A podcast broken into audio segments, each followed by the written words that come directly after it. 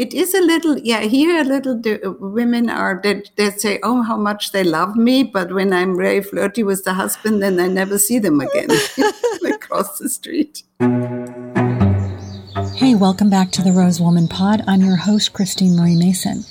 This is a show where we explore something new every week to bring more freedom in your beautiful embodiment science, spirituality, philosophy, practical life skills most of you are women, but I think about 30% of you are guys now. So I can't say that this is a pod just for female bodied people.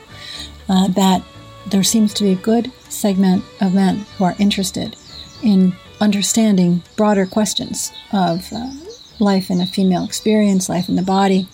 And I think a lot of the stuff we talk about are topics that apply to everyone the androgynous half and half soul. So, this week, how do you stay fresh and creative and curious your whole life long? Today, I'm having a conversation with artist Beatrix Ost, Trixie, a painter, sculptor, writer, designer, and ambassador of peace. Beatrix is currently at 82 co developing a large scale immersive exhibition with her co artist Michelle titled I Could Have Been Tree Instead the show will be featured in fine art museums and other venues across the world, beginning with the Torosiete Museum of Contemporary Art in Virginia. She also has written screenplays, produced movies in theater, and acted in films and on the stage. When she arrived to New York from Germany mm-hmm. as a young adult in the 1970s, she quickly became an art and fashion icon and has remained an influential and acclaimed luminary in both worlds. Her resume includes a residency at the New York Academy of Art, solo exhibitions at Second Street Gallery, Les Yeux du Monde, and various galleries in Europe, as well as several group exhibitions at New York Academy of Art, Second Street, and the University of Virginia Fralin Art Museum, to name a few. Her books include The Philosopher's Style and More Than Everything and A Piece of Me. We start by talking about her practice of silence and deeply listening to others.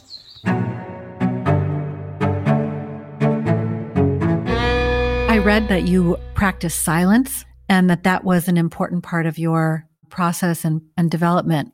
Can you tell a little bit about your silence practice? 25 years ago, I had a brooch, a little brooch made, uh, which now one can buy in that company, Article 22, where I have, where I design jewelry to, for. But the brooch says practicing silence, and I would wear it. I wanted to go out at night and wear a super dress and be among people, but I didn't want to talk.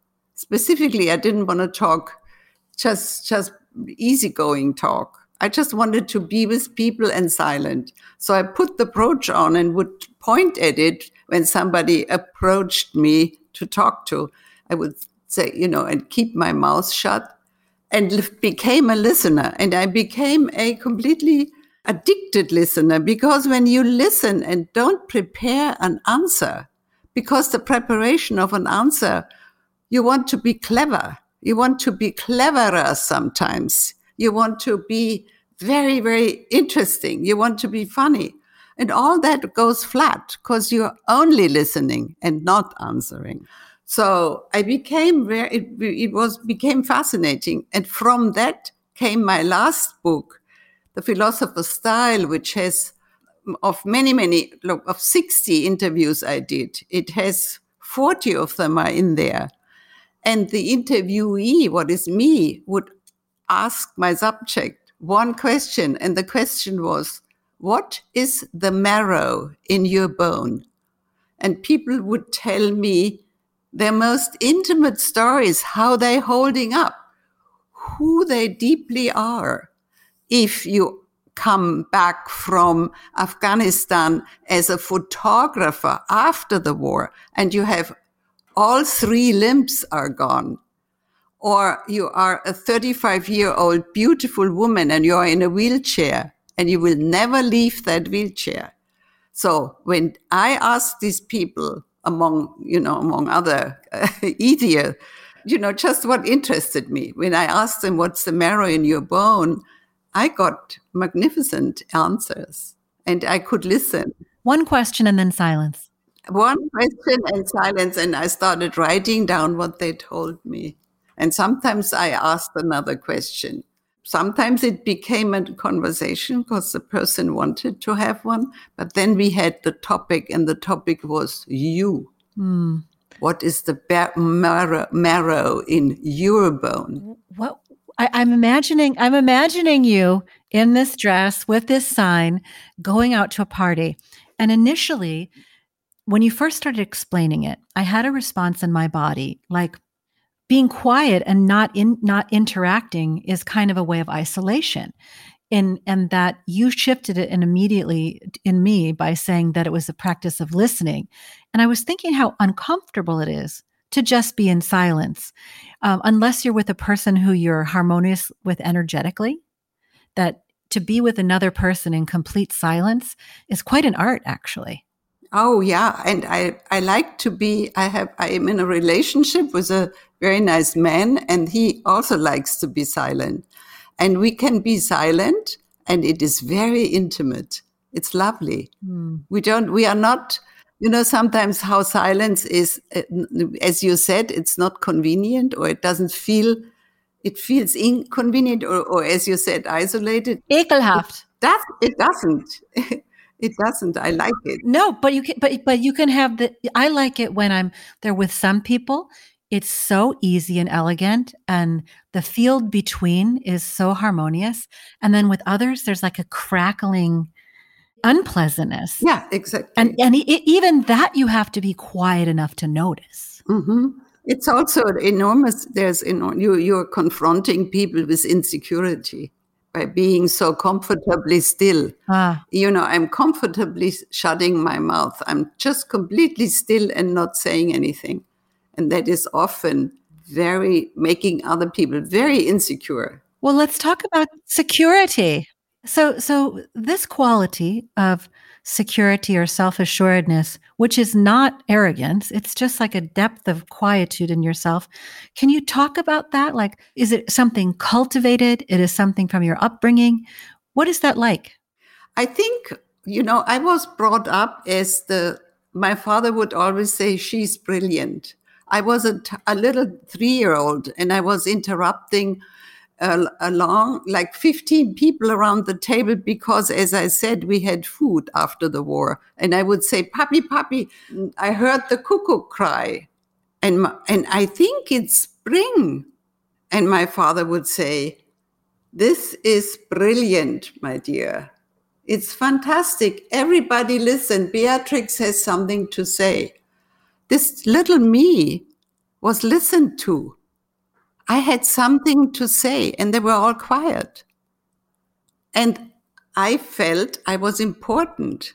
My observations were heard by the head of everything, my father.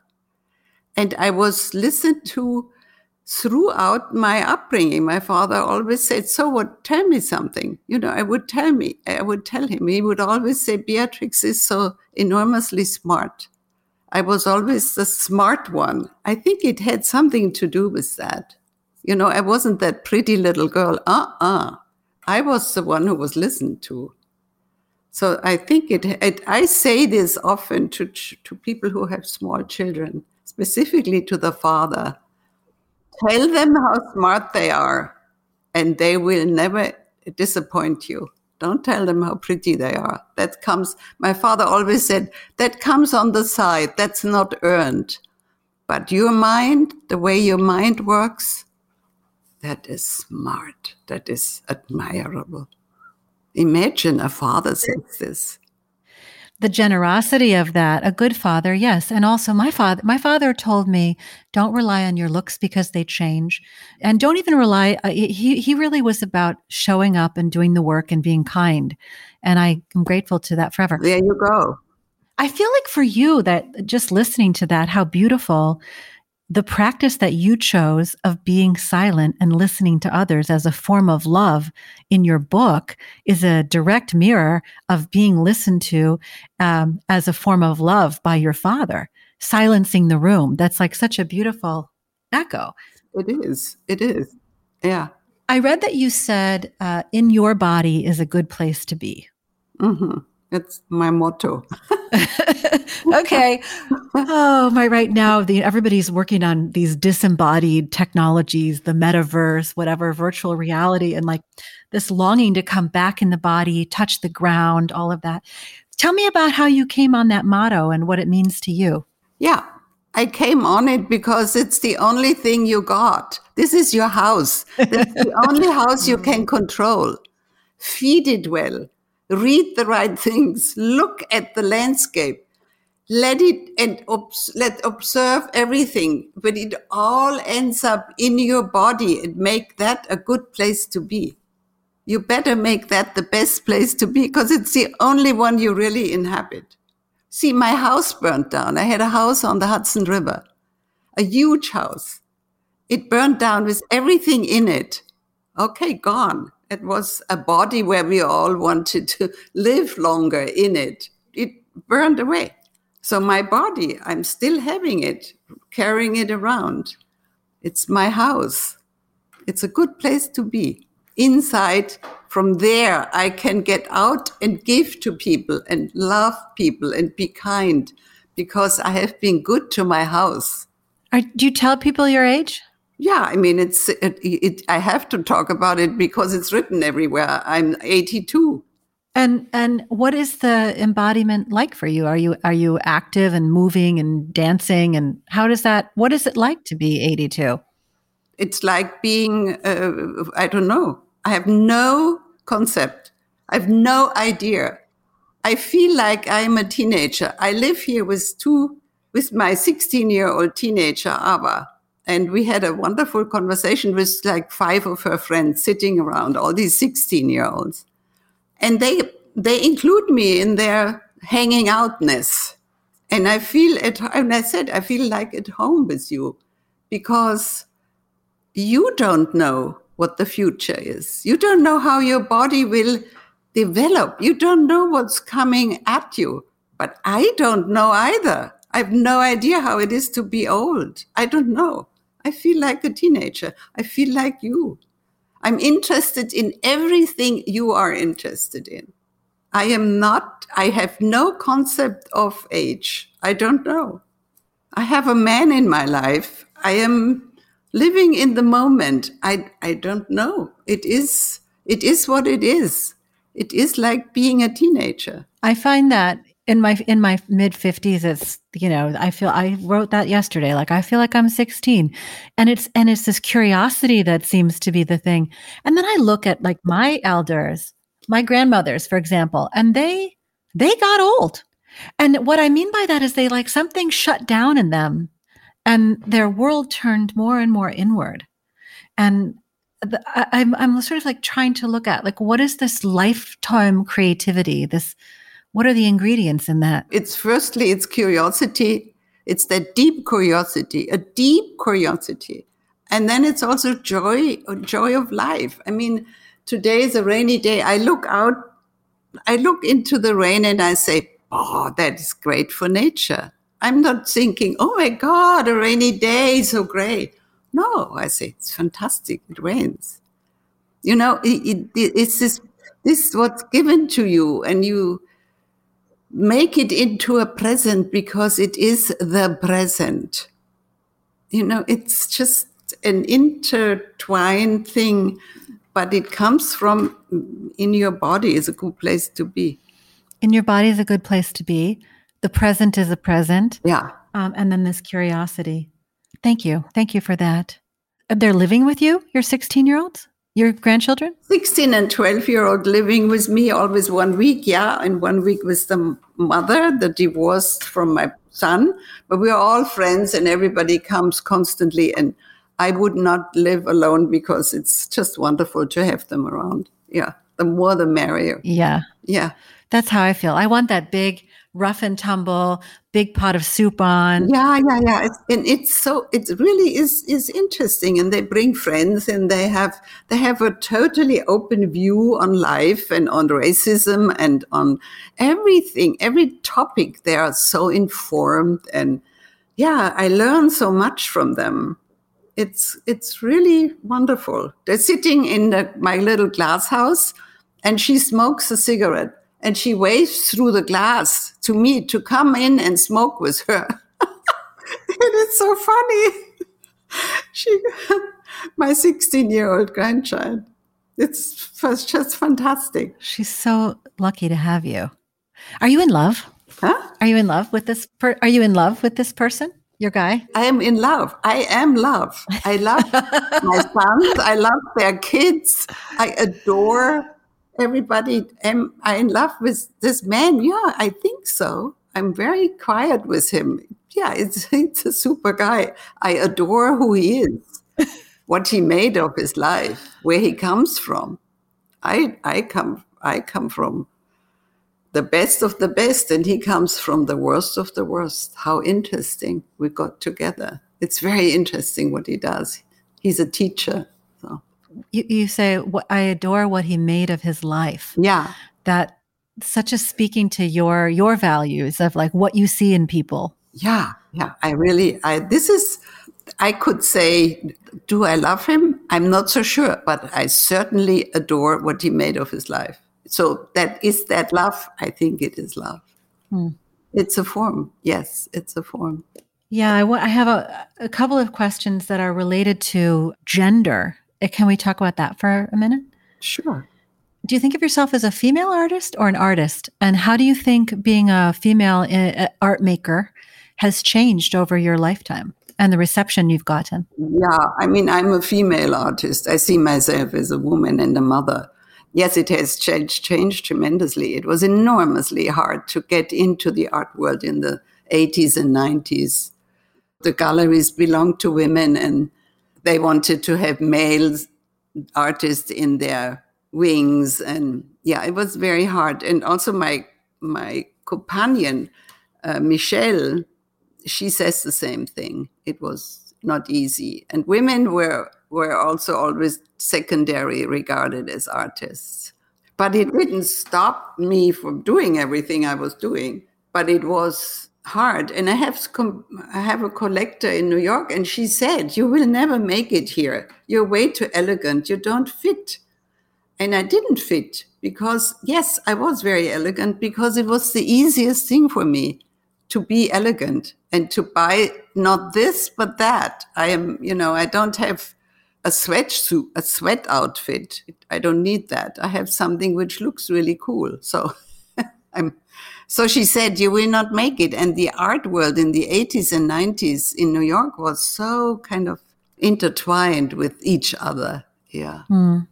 But it, it's okay. It's okay. It's what it is. Yeah. But women have it harder. Yes. And How has it changed?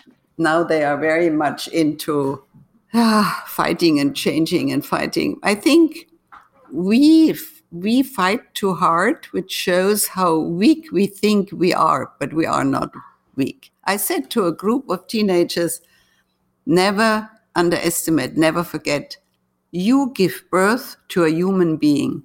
You are able to. That is power. Never forget that power that you, the woman, has the ultimate power. And just apply that to your life and apply that to your professional life. Keep going as a woman. There's a velvet core of, of you, like this strong velvet core that I can feel from here, like in your solar plexus. You know, that there's this sense of deep knowing of who you are and that you matter and that your femininity matters. I just feel it when I when you're speaking. It's such a it's very contagious, Beatrix. Mm-hmm. Thank you you say that and my whole like that's right i feel this affirmation of that experience mm-hmm. so this idea of being a woman and a mother as a as a informing your work in the world and not something that you have to separate from i think that was part of the error of the early women's movement yeah. it's like the, the idea that you have to split that off and become like a man to be successful instead of integrating it exactly yeah i always felt I have power. Even when I was rejected and rejected and rejected, it didn't take away my powerful, the feeling for power, at power, being powerful. Hmm. It was there. My mother came to the United States in uh, 1965 from Germany, and she never made her home. she could never land. And so we were back and forth all the time, my whole childhood. And you know, there are other people who come and they land and they f- and they just claim a place as their own. Uh, can you speak a little bit to this sort of emigration and identity and and sort of how the German American piece blends for you? I to- I totally can understand her. I, I'm I'm totally exotic here. I never land. I look at it often in surprise.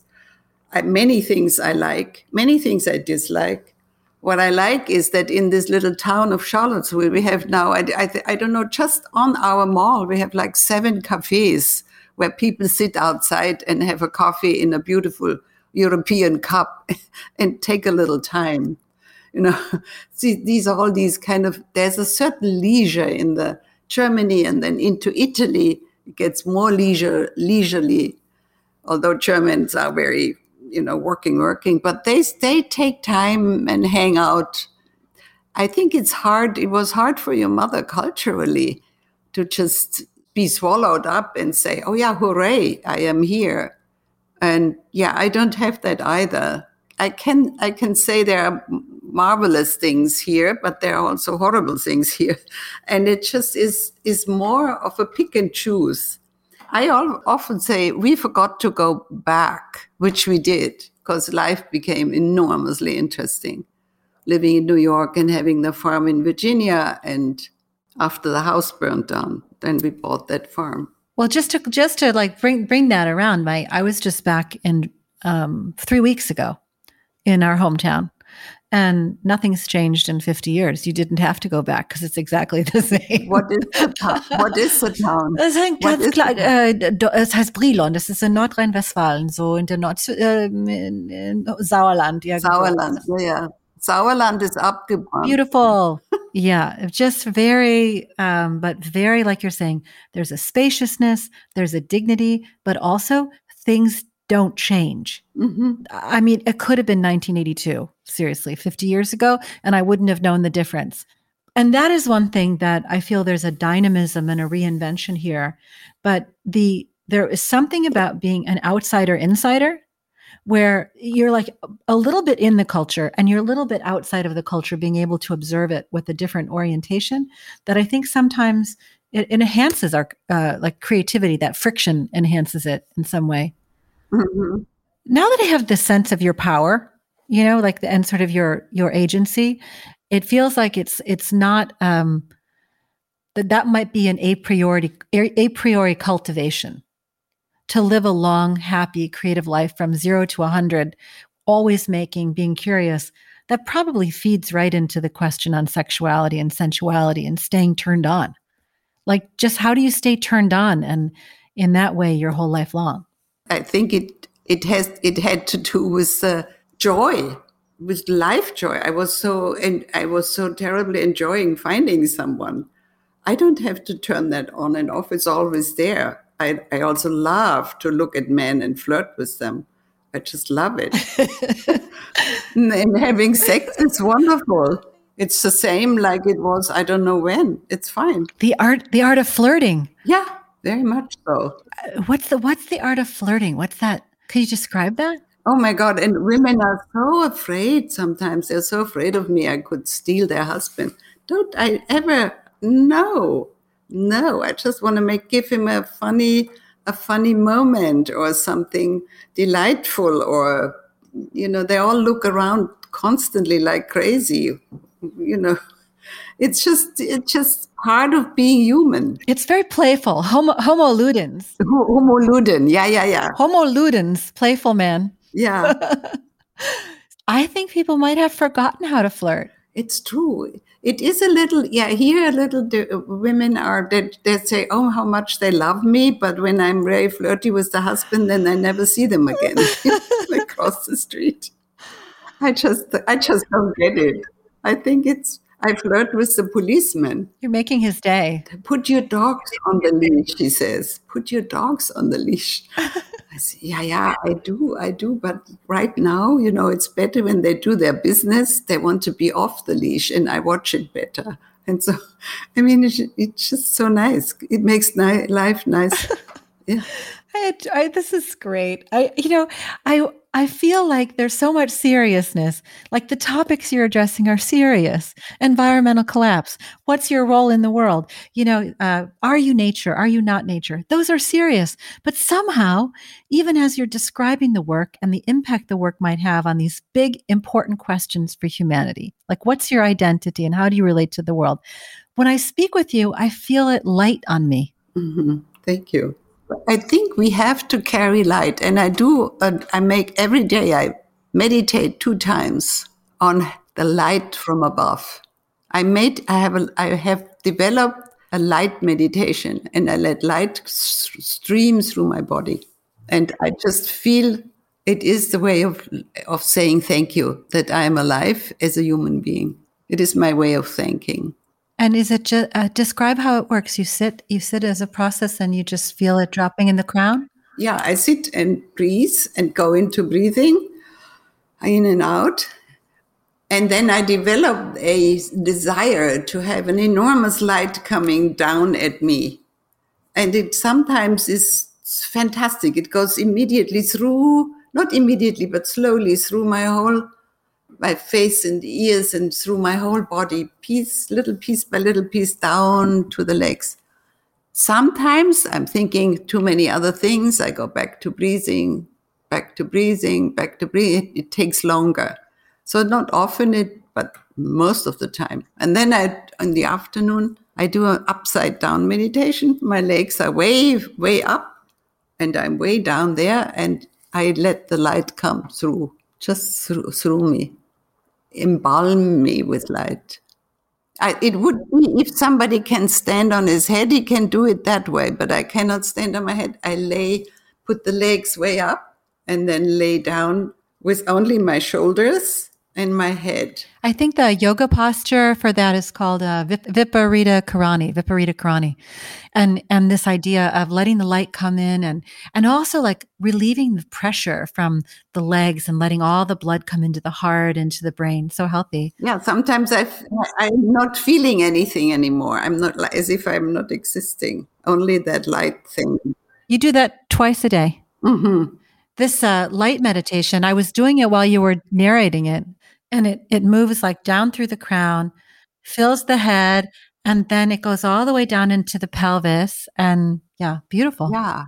And you can also concentrate on your pelvis. You can concentrate on your eyes where the light should come in, on your on your ears. You can concentrate on certain places. It's lovely. It's what I do.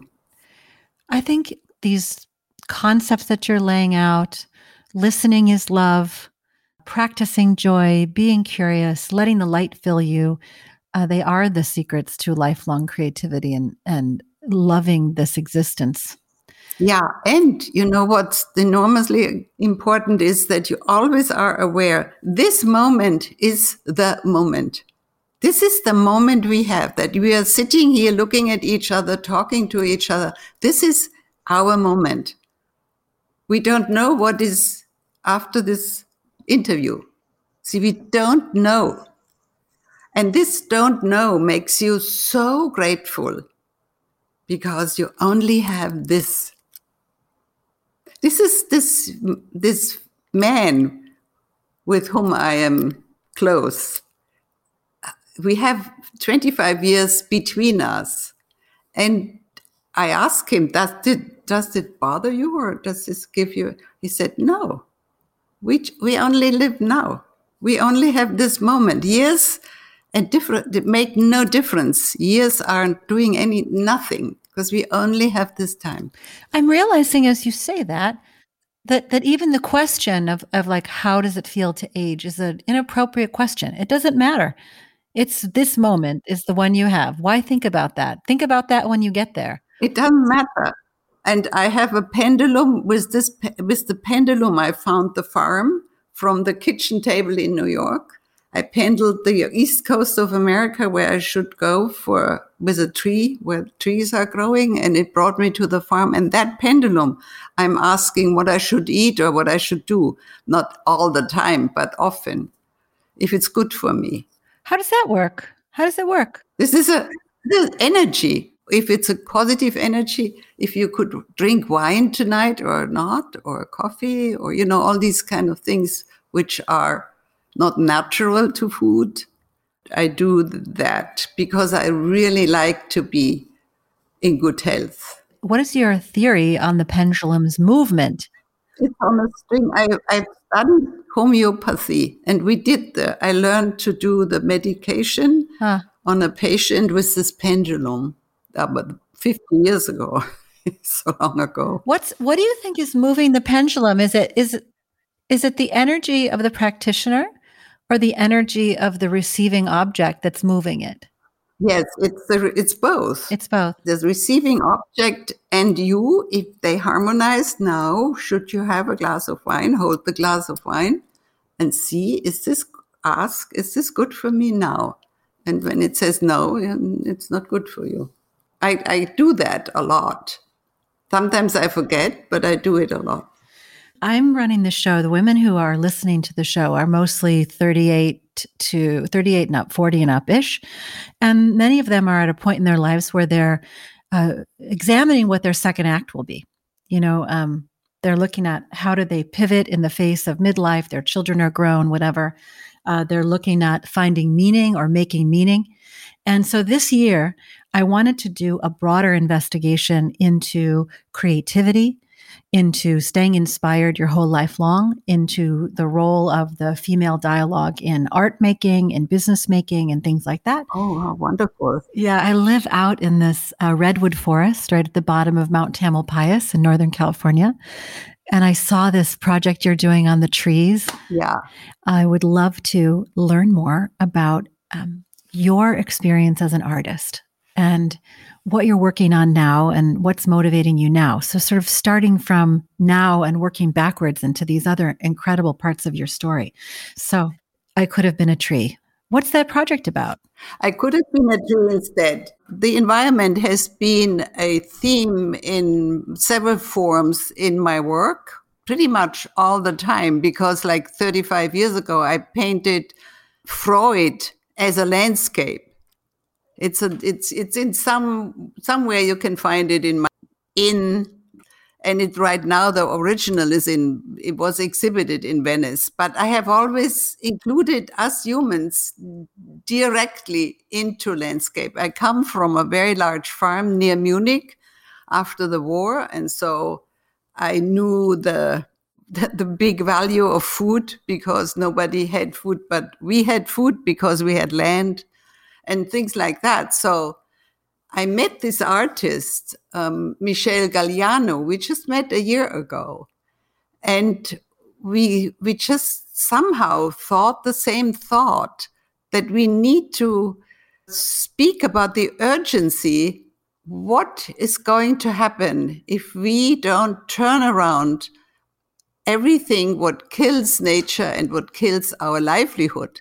And so that's when the whole thing started a year ago. And now we have a very, very extended, almost all finished five room show, which we will now make into a movie, an immersive movie where each room has 10 minutes while you sit in a room and you get educated, bombarded, your five senses are engaged what happens to us because the subtitle is Nature Does Not Need You. The immersive way of this movie is going is in the works now. It's going to be shot that you sit and you are in the paintings, you are in the sculptures. It's all around you. You cannot escape. You sit there and you are immersed in it. Then you can walk outside and see the show. You see like 90 works of art in, included, sculptures included. So this is right now uh, worked on to finish. The movie is scripted. And so this is right now being done within the next five, six weeks. And then we present it. I am doing the paintings, which I painted together with Michelle. We paint. I put something in and I give it to her and she puts something in. This has been done by the surrealists and it's called, the method is called cadavre exquisite. And by merging our work together and our thoughts together, we create like a gesamt artwork. And the thought of it is that nature is in danger because we need it. You know, this kind of thing. So it is, it is right now in the works. But I am a sculptor and a painter, and I paint together with Michelle and sculpt together with Michelle in that work. This cadaver exquisite, this gesamt Malung or whatever. What that sounds like lovemaking. Like you're passing a piece and she's passing a piece. Mm-hmm. What like very trusting and delicate engagement. What's what's that like? It took us about a month sitting together and talking about it and not being able to do it. What it really finally we could do it is because we both admire each other's work tremendously. We understand each other very well. We are two mothers of three sons each. We come from the earth, she from America, I from Germany. And uh, we felt so much kinship in what we wanted to express. And finally, somehow we could get into each other's work. It was very hard. It wasn't easy because it is so intimate, like lovemaking. You're absolutely right. Yes. But we did it. So now we are almost hooked on it. We love doing working together. We love it. This tie to the land. I also have three sons, by the way, and a farm. So we we're very intertwined. yeah. Um, you have a farm, you have an artist colony sort of uh, place. Can you talk about that? Well, I have a farm near Charlottesville, Virginia. Uh. Uh, right now, I'm in my studio in town. I have a studio there as well. So I have a farm in Virginia since 1980. It's it looks exquisite. Uh, the pictures that I saw look like every room was a vignette of collections and and subtle things, and you know, very visually commanding. So, well, I, lo- I love this conversation. Is there anything else you want people to hear about the show or your artwork or anything else before we go? The show is is within I guess the next month or two will be finished and we we would very much like to start here at the museum in Charlottesville because we both work here and come from here. There was there was one piece that you did. It's a big tableau big blues, big reds of naked women in the in nature that I, I think it's in that show. I'm going to find it. It was one of my favorite pieces. Oh, that where they're all laying in water and they don't realize it. Yes. The water is coming by the beach. Can you tell me about that painting? It's called Illumination and Illusion. It's five women by the beach. It's all generations. It's five women. One is pregnant and the others are younger and older. I painted it quite a long time ago. And two years ago, when I had this show, and the show was called Illumination and Illusion, I was working with The Water Comes Up. There are other paintings where there is a group of people like standing about and water is on, almost over their knees and the dog is in, the, everybody is drowning and nobody is noticing it. That's that's the one that I have my eye on. yeah, yeah, it's good. It's a good one. The Torosiete has, um, if you're out there and you're able to go to the Torosiete site, you can do a virtual tour of this exhibit. And it's very, it's like the three dimensional web has become real. The walkthrough is so realistic. You can, you can sit on a bench and look at the work or zoom in and see the work. And, and, um, I, your paintings are grand and vibrant. And, and I did feel like I was sitting in a gallery. So the best, um, visual experience without having been in a place that I've seen they did a great job representing you. Thank you. All right, Beatrix Ost, thank you for sharing your wisdom and your experience. It's such a pleasure. Thank you. Thanks, everybody, for joining me on this week's edition of the Rose Woman podcast. If you'd like to find Beatrix, you can discover her over on Instagram at Beatrix Ost, B E A T R X O S T. And I'm over there too, the.rose.woman. I feel so grateful when I get notes from you guys about what you're getting out of the pod or how much you like it or something that you've learned. So please keep them coming. You can write to me, Christine at rosewoman.com, or if you have something really nice to say, go over to the Big Apple platform and leave us a review. If you haven't subscribed, please subscribe. And if this episode had something beautiful in it for you or something that touched you, then please share it. Just text somebody in your address book and let them know that we're out here spreading the good word about being more free and more happy your whole life long. All right. Love you. Take care.